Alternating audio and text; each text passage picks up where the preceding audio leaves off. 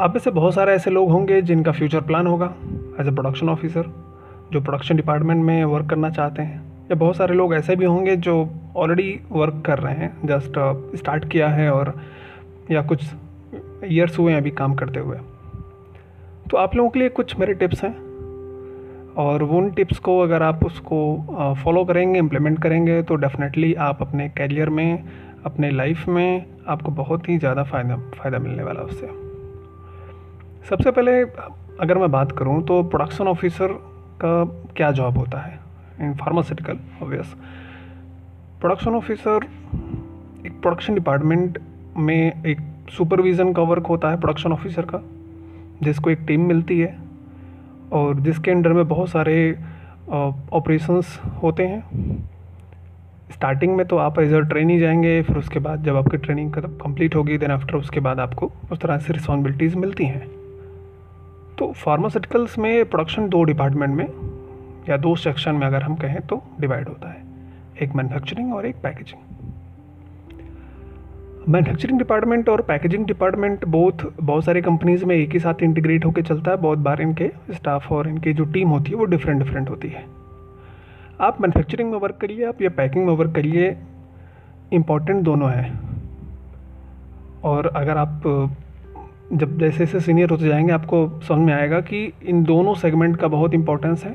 हमें दोनों सेगमेंट की अच्छी जानकारी होती है तो वो हमारे लिए ज़्यादा बेहतर होगा।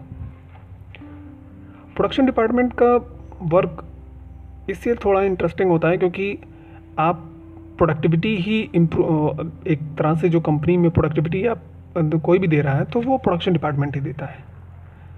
आपको रॉ मटेरियल्स मिलते हैं, आपको इक्विपमेंट मिलते हैं, आपको मैन पावर मिलता है। सारी यूटिलिटीज़ मिलती हैं फैसिलिटीज़ मिलती हैं, और फिर आप टैबलेट कैप्सूल या कोई भी डोजेस फॉर्म हो, आप डोज करके देते हो। बाकी जितने भी डिपार्टमेंट होते हैं, वो कहीं ना कहीं आपके सपोर्टिव डिपार्टमेंट होते हैं। चाहे वो क्वालिटी कंट्रोल हो, चाहे क्वालिटी एश्योरेंस हो, चाहे वेयर हाउस हो, चाहे इंजीनियरिंग हो, चाहे एच हो, जितने भी डिपार्टमेंट्स हैं। तो अगर आप प्रोडक्शन डिपार्टमेंट में अपने करियर स्टार्ट करना चाह रहे हैं या फिर कर लिया आपने तो सबसे पहली बात कि आपके अंदर एक लीडरशिप क्वालिटी होना बहुत ही ज़्यादा इम्पोर्टेंट है। क्योंकि आप सोलो परफॉर्मर नहीं हो। ओके ऐसा नहीं है कि आपको जाके जस्ट वहाँ पर आपको अपना काम मिल जाएगा और अपना काम आप कंप्लीट करके शाम को अपने घर जा सकते हैं। नहीं। आपको कुछ टेक्नीशियंस मिलेंगे, कुछ ऑपरेटर्स मिलेंगे, कुछ वर्कमेल मिलेंगे। May be they are skilled may be they are not skilled और उनको मैनेज करके आपको अपनी आप जो आपका ऑपरेशन होगा, आपको उसको एग्जीक्यूट करना होगा। उस ऑपरेशन में आपको एस भी फॉलो करानी है रिटर्न प्रोसीजर्स भी फॉलो कराने हैं ओके तो सारी कंप्लाइंस भी करनी है और टीम को भी मैनेज करना है। तो उसमें कहीं ना कहीं आपको लोगों को इम्पोर्टेंस देना होता है राइट पर्सन को राइट जॉब प्रोवाइड करना होता है और सबके साथ मिलजुल के काम करना होता है। First, so first thing is leadership quality. Second is ownership attitude. Okay? Production department में जो ऑफिसर्स होते हैं एग्जीक्यूटिव्स होते हैं, उनके पास एरिया काफ़ी होता है, उनके इंचार्ज में।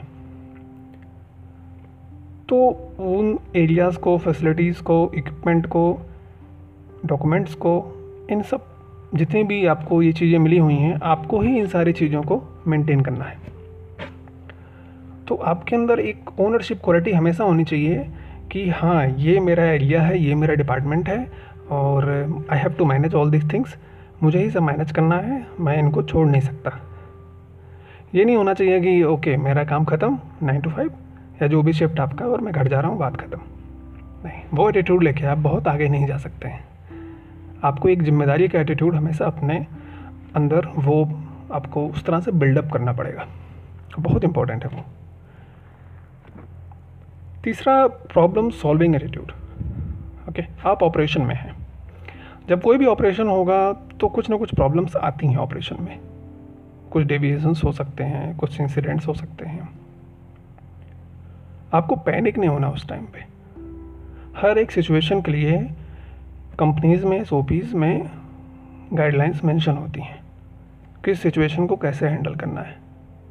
आपको पैनिक नहीं होना है क्योंकि आपकी टीम भी आपके साथ है और सारी चीज़ें हो रही हैं तो आपको उसको बहुत ही कूल तरीके से मैनेज करना होगा। कोई भी प्रॉब्लम सामने आता है तो आपको पेशेंस रखना है थोड़ा।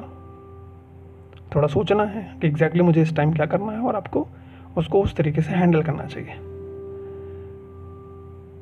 हर प्रॉब्लम्स के एक सोल्यूशंस होते हैं तो आपके दिमाग में वो फिट होना चाहिए कि ओके ये इशू हो गया है don't worry we can solve it और आप कर सकते हैं उसको। राइट फोर्थ पे अगर हम आएँगे तो team work approach team work approach मैं इसलिए बोल रहा हूँ कि हम कहीं ना कहीं कॉलेजेस में होते हैं तो एक एक कंपटीशन का माहौल होता है। ओके मेरे मार्क्स इससे ज़्यादा आ जाएँ या फिर मेरा रैंक अच्छा हो जाएगा या मेरी पोजीशन अच्छी हो जाएगी। वही एटीट्यूड लेके हम कहीं ना कहीं कंपनीज़ में चले जाते हैं। और वो हमारे लिए बहुत ही ज़्यादा हार्मफुल होता है। ओके तो कभी भी आप कंपनीज़ में कोई भी वर्क कर रहे हैं तो हम अकेले अकेले आप उसको नहीं एग्जीक्यूट कर सकते हैं। आपको टीम के साथ काम करना होगा। तो ये समझना कि मैं ही सबसे ज़्यादा कैपेबल पर्सन हूँ, मैं सबसे ज़्यादा तेज़ पर्सन हूँ यहाँ पर और बाकी कोई कुछ नहीं कर सकता है, ये बहुत ही गलत एटीट्यूड होता है। आपको सब, सबका रिस्पेक्ट करना है। आपको जो वर्क मिलता है, आपको उसको करके देना है।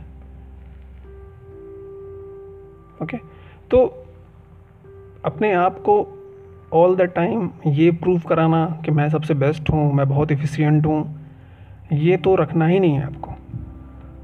ग्राउंडेड रहना है आपको in your starting of your careers और बाद में भी ये चीज़ें हमेशा फॉलो होती हैं।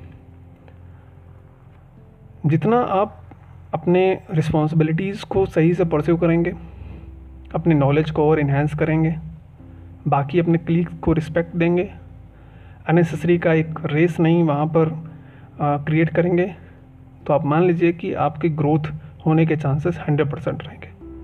तो अगर आपने, आपके एटीट्यूड कुछ इस तरीके से आ गया कि आप आपको बस अपने आप को बेस्ट दिखाना बाकी लोगों को नीचे खींचना है तो कहीं ना कहीं आप ऐसे रेस में ट्रैप्ड हो जाएँगे कि आपका जो ग्रोथ होना चाहिए वैसा हो नहीं पाएगा। तो नोट माई दिस पॉइंट ये हमेशा आपको सोच के चलना है। Last but not least very very important because you are technical professional you are B pharm या यू एम फॉर्म और आपसे टेक्निकल नॉलेज हर कोई एक्सपेक्ट करेगा। आपके जूनियर्स आपके सीनियर्स आप बहुत सारे टेक्निकल ऑपरेशंस कर रहे होंगे मेथड्स कर रहे होंगे बहुत सारे रेगुलेटरी रिक्वायरमेंट्स होती हैं कंप्लाई करने के लिए कंपनियों में। आपको सब कुछ कंप्लाई करना है।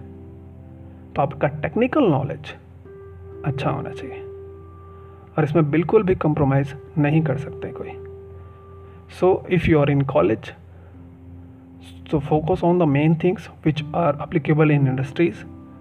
And uh, if you are started your career then also the focus on the things which are you work on daily basis. Right? So thank you very much. Hope these things will help you. Thank you